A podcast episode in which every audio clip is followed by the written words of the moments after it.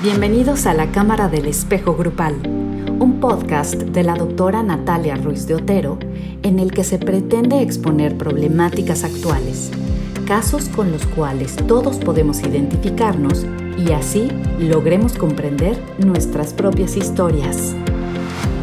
La culpa, esta emoción que a veces puede surgir en forma de ansiedad, de angustia, de irritabilidad, de inseguridad, incluso a veces también puede tomar las caras de la depresión. La culpa surge cuando existe un juicio en relación a nuestras acciones, ya sean pensamientos, emociones, actos que nosotros consideramos desde nuestra perspectiva que han sido eh, reprobatorias, que han sido inadecuadas y que por lo tanto son actos que merecen ser castigados. La culpa suele ser una emoción que tiende a vivirse de forma muy solitaria. Esto quiere decir que no necesariamente necesitamos de la opinión de los demás para sentirnos terriblemente culpables. Nos basta y nos sobra con nuestro propio juicio. Y por lo tanto a veces también es muy complicado poder advertir en otras personas el que estén sufriendo a consecuencia de la culpabilidad. Esta culpa tiende a estar asociada a autoconceptos en donde están muy preocupadas por las normas y el deber ser, en donde son personas con una autoexigencia y un perfeccionismo importante y no toleran entonces el poderse equivocar o el cometer errores.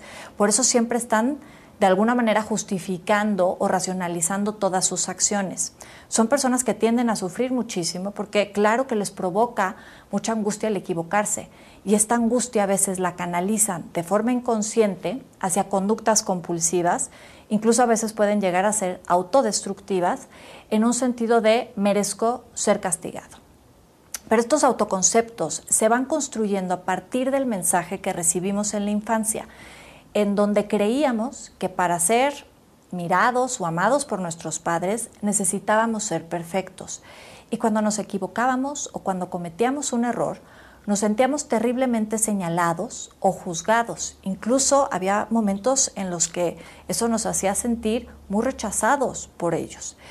Es como si estas voces de nuestros padres hubieran quedado atrapadas dentro de nosotros y por eso en la vida adulta, cuando cometemos un error o cuando fallamos, es fácil poder escuchar estas vocecitas diciéndonos, te lo dije, pudiste haberlo hecho mejor, todo ha sido tu culpa. En fin, un montón de pensamientos que lo único que hacen es lastimar nuestra autoestima.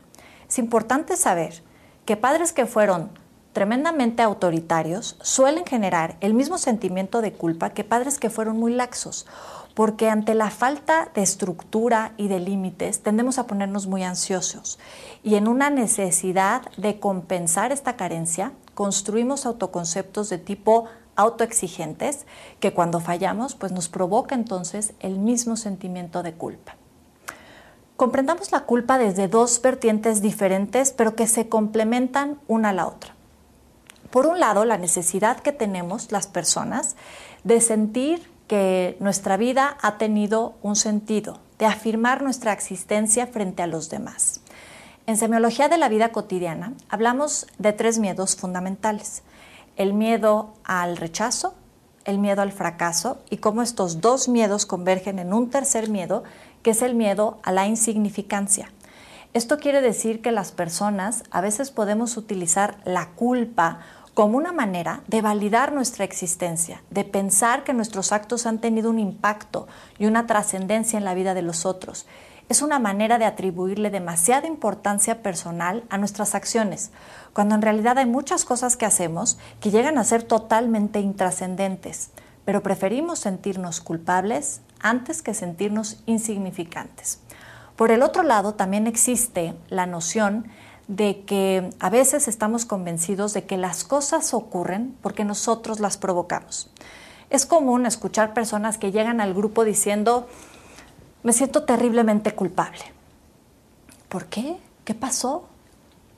Me siento muy mal porque creo que le acabo de destruir la vida a uno de mis colaboradores más cercanos. Pues, ¿qué hiciste?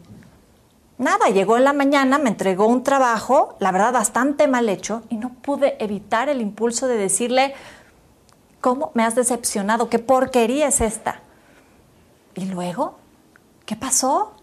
Pues, ¿cómo que y luego? Pues que, que lo destrocé con mis palabras hirientes. sí, o sea, palabras hirientes sí, pero, pero ¿te cae que tienes el poder de destruir la vida de una persona con tus palabras? Es decir, a veces recurrimos a este pensamiento de tipo mágico en el que nos atribuimos demasiado poder personal.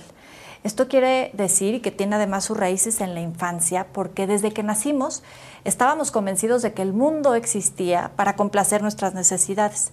Incluso veíamos en nuestra madre una extensión de nosotros mismos. Nos era muy difícil comprender que era ella la que nos proveía de nuestras necesidades personales básicas más importantes, y había esta idea como delirante de que cuando teníamos hambre como que nos autoalimentábamos, o teníamos sueño y nos autoarrullábamos. Esto quiere decir que a veces teníamos la sensación de que éramos nosotros mismos los que cumplíamos o los que satisfacíamos nuestras propias necesidades. Y con el tiempo, pues vamos descubriendo que estábamos equivocados, que por supuesto que no, que claro que dependemos o dependíamos en ese momento de una persona, nuestra madre, para incluso sobrevivir.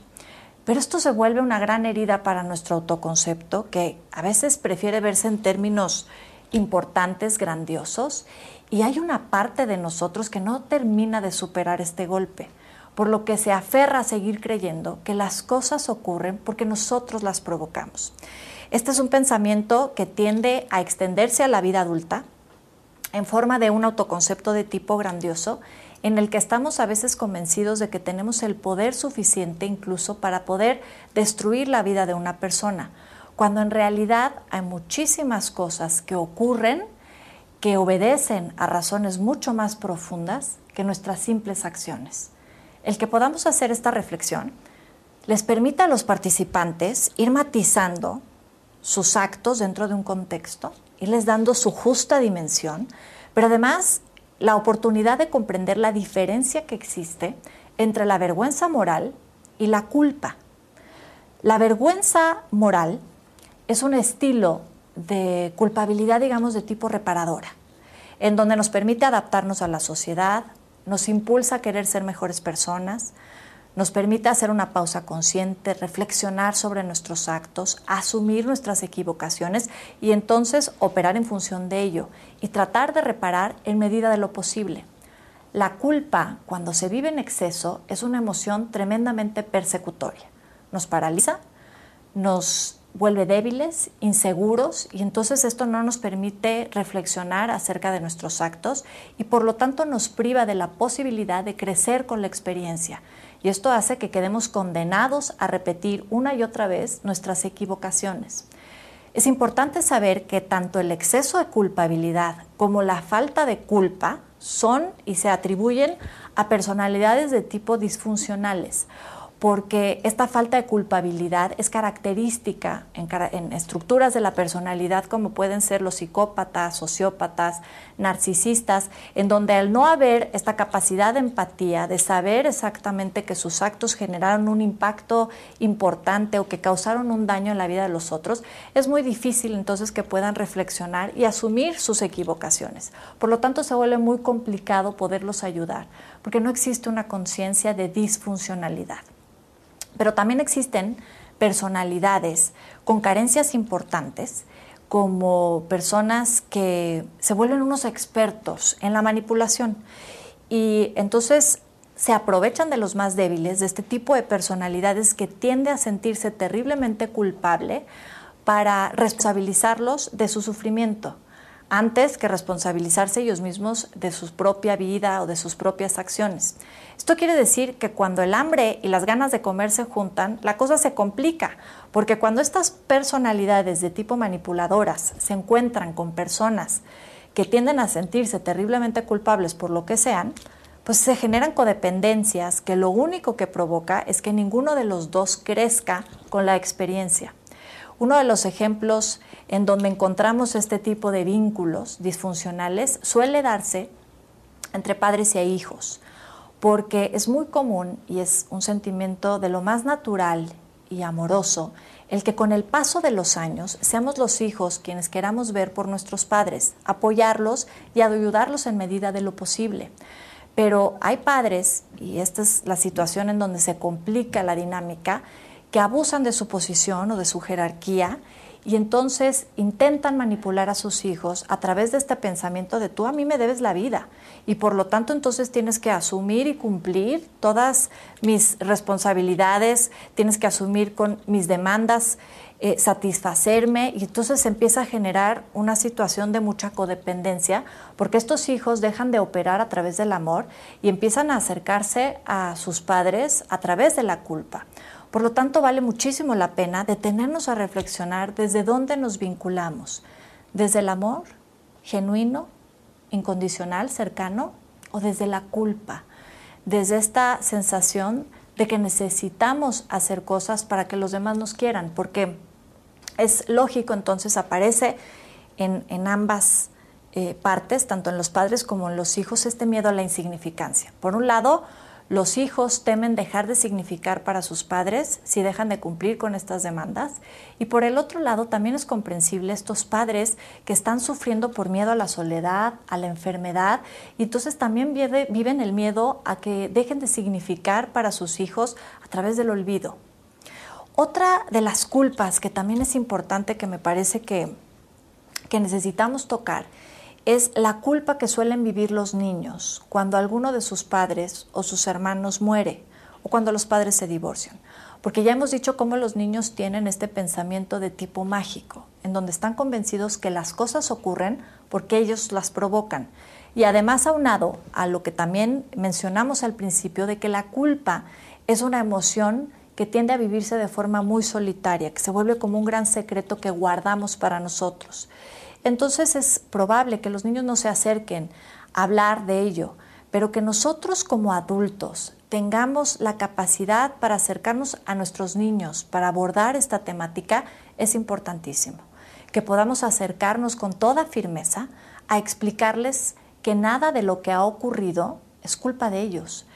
Que es importante también que conozcan la diferencia que existe entre la fantasía y la realidad, y que sepan que es algo común y natural que cuando nos sentimos muy enojados con alguien podamos fantasear con muchas cosas. Podemos fantasear que esa persona que nos lastimó pues se vaya, nos deje o que se muera, pero que eso es algo perfectamente natural que lo fantaseemos así, porque además es una manera de darle salida a todas estas emociones que traemos en el corazón, pero que el que lo pensemos, el que lo fantaseemos en la cabeza, no quiere decir que tengamos el poder para que las cosas ocurran.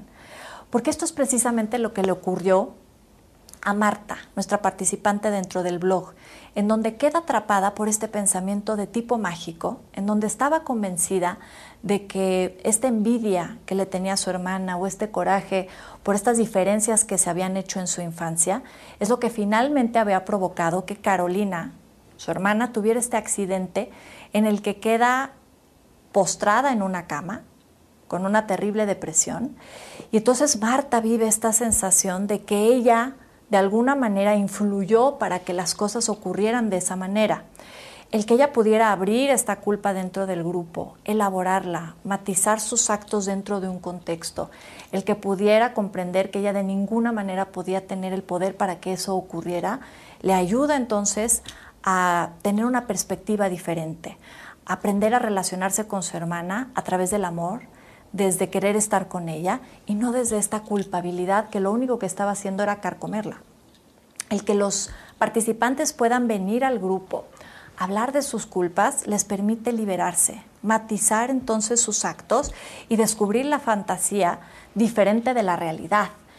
Y entonces comprender que poco a poco nos vamos dando cuenta cómo todos somos cien por ciento responsables de cada una de nuestras acciones, pero culpables de ninguna. Ha sido un placer compartir contigo nuevamente este espacio. Espero que esta reflexión de este blog, de la culpa, te permita comprenderte, liberarte, perdonarte de todas estas emociones que lo único que han hecho es flagelar tu existencia. Muchísimas gracias, te veo pronto.